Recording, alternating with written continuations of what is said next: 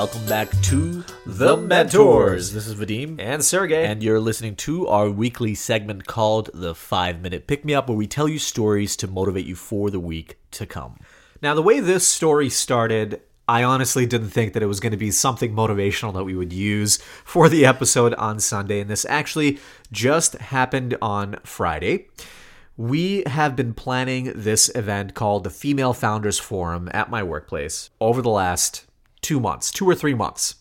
And very excited for this event. We lined up some amazing speakers, some really amazing female leaders, venture capitalists, investors, business owners, and we had over 500 people confirmed to attend the event, many of whom were paid tickets. They actually paid to attend the event. How much were the tickets?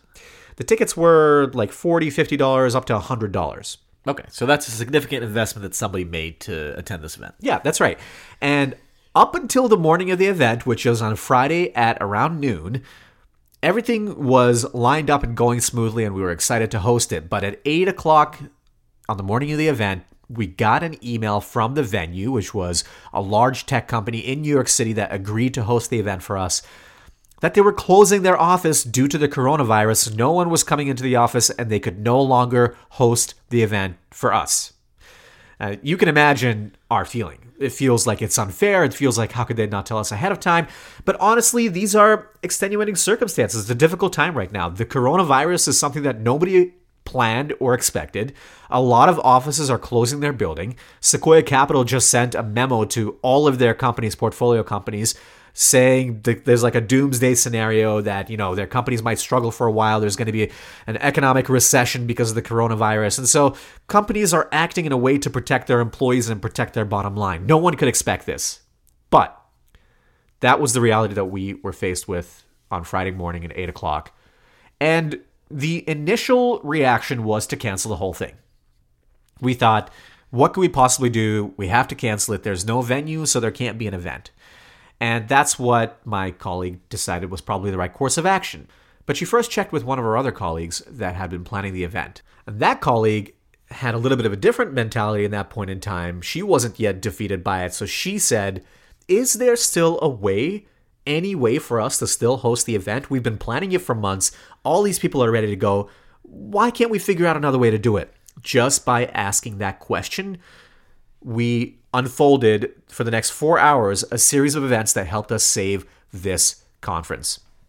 We were able to reach every single speaker and reroute them to our office, which is significantly smaller, could not host 500 people, but at least the speakers could be there. We figured out a live streaming, online live streaming solution so that every single attendee could still get the benefit of hearing the speakers talk about the topics they were going to talk about.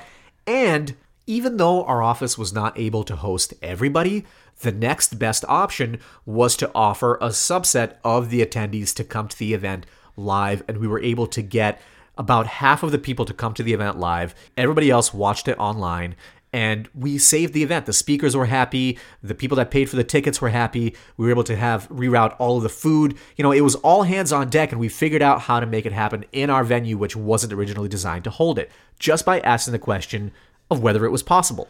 How did you guys decide who to invite to come in in person? How did you prioritize that list of attendees?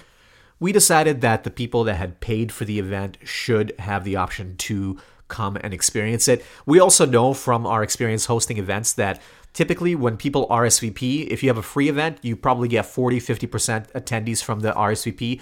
But if people actually pay for a ticket, even if it's a nominal amount, 80% of those people will show up. The last thing we wanted to happen was for every single person, which was several hundred people, to show up to the venue that was no longer holding it and not know what to do. So actually, I went to that original venue stood outside their doors to make sure to tell every single person that came anyway that hadn't checked their email that morning when we notified them that there was a cancellation, there was a change of venue.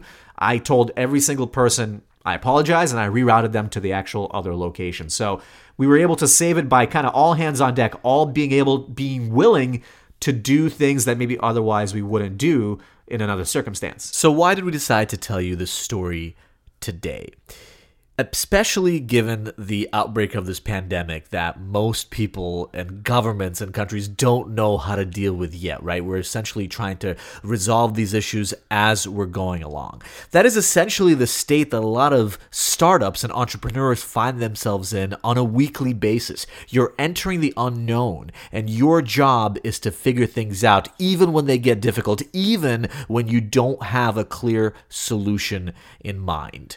And so, one of the things that will increase the chances of your success is if you, as the entrepreneur, figure out how to surround yourself with people, how to surround yourself with a team that is able to be resilient, that is able to think about creative solutions that might not be available out there for you in terms of like doing research and figuring out what to do, that is able to be solution oriented when almost everybody else would give up or take an easier route. And these kind of things, when you have impossible situations, yes, they're unfortunate, they suck, they're frustrating, but it's the best test of any team. We're a tiny team at the Entrepreneurial Institute. There's only eight people on the whole team. We also have some interns that helped out and saved this event. I will say it was literally all hands on deck from eight in the morning to save the event. But because everyone there was solution oriented, this test proved that it's a successful team. We all added and did our part to make sure that the event would still go on, even if it meant dealing with caterers, carrying chairs, you know, going back to the other venue and manually telling every single person where to go, right? Things that maybe are outside of your job description, but we did them for that one purpose of saving the event. The other thing to remember too that sometimes if you are in a state of mind where it feels like something is impossible, maybe go to someone that might have an opposite opinion and ask them what they think. Go to somebody that maybe in that moment isn't as stressed as you are and see what they think because they might change your perspective, just like what happened in this case, and then it'll change completely the course of action that you take afterwards, and you actually might do something you didn't think was possible the true test of character of an entrepreneur and the true test of character of an entrepreneurial organizations is how they deal with issues, difficult issues as they come up.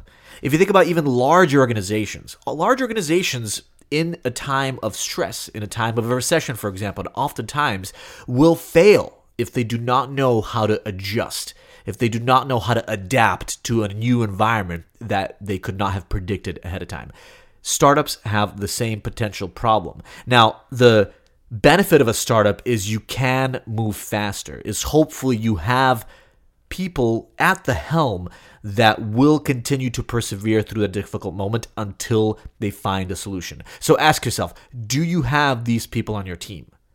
If not, you have to make sure that you recruit them on your team to increase the chances of your startup moving through the difficult moments and succeeding even when everything seems to be going against it.